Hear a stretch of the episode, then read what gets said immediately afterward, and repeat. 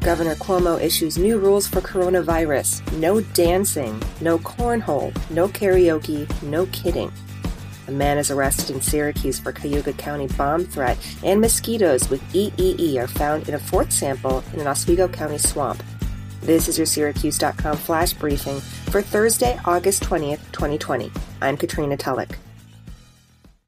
There's no dancing allowed in New York's bars and restaurants, even at a wedding reception, according to the New York State Liquor Authority.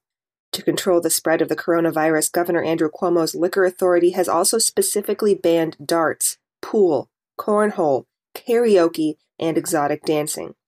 No kidding, Cuomo has also banned comedy shows. The intent is to reduce the number of people congregating in bars. If you go to a bar, you must sit at a table or move along, according to the Liquor Authority's guidelines. Dan Palladino, who owns Heritage Hill Brewery in Pompey, says, "I don't let people dance. I think it's kind of sad, but I don't want to risk my license." Even live music is in question after the Liquor Authority surprised bars and restaurants with new language this week on its frequently asked questions page. The state now says music should be incidental and not a concert with paid ticket holders. You can read more about these new rules on Syracuse dot com. And a twenty-six-year-old man was arrested Tuesday in Syracuse and accused of calling in a bomb threat to a Cayuga County office building, according to the Cayuga County Sheriff's Office.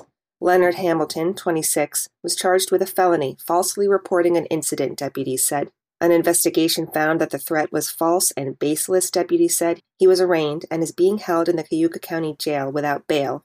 Police ask that anyone with information about the incident can call three one five, two five eight, three eight six eight.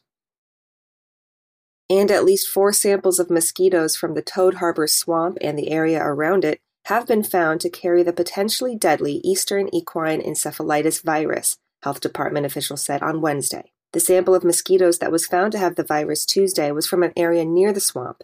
The health departments say residents should use insect repellents outdoors and to be careful near known mosquito breeding sites.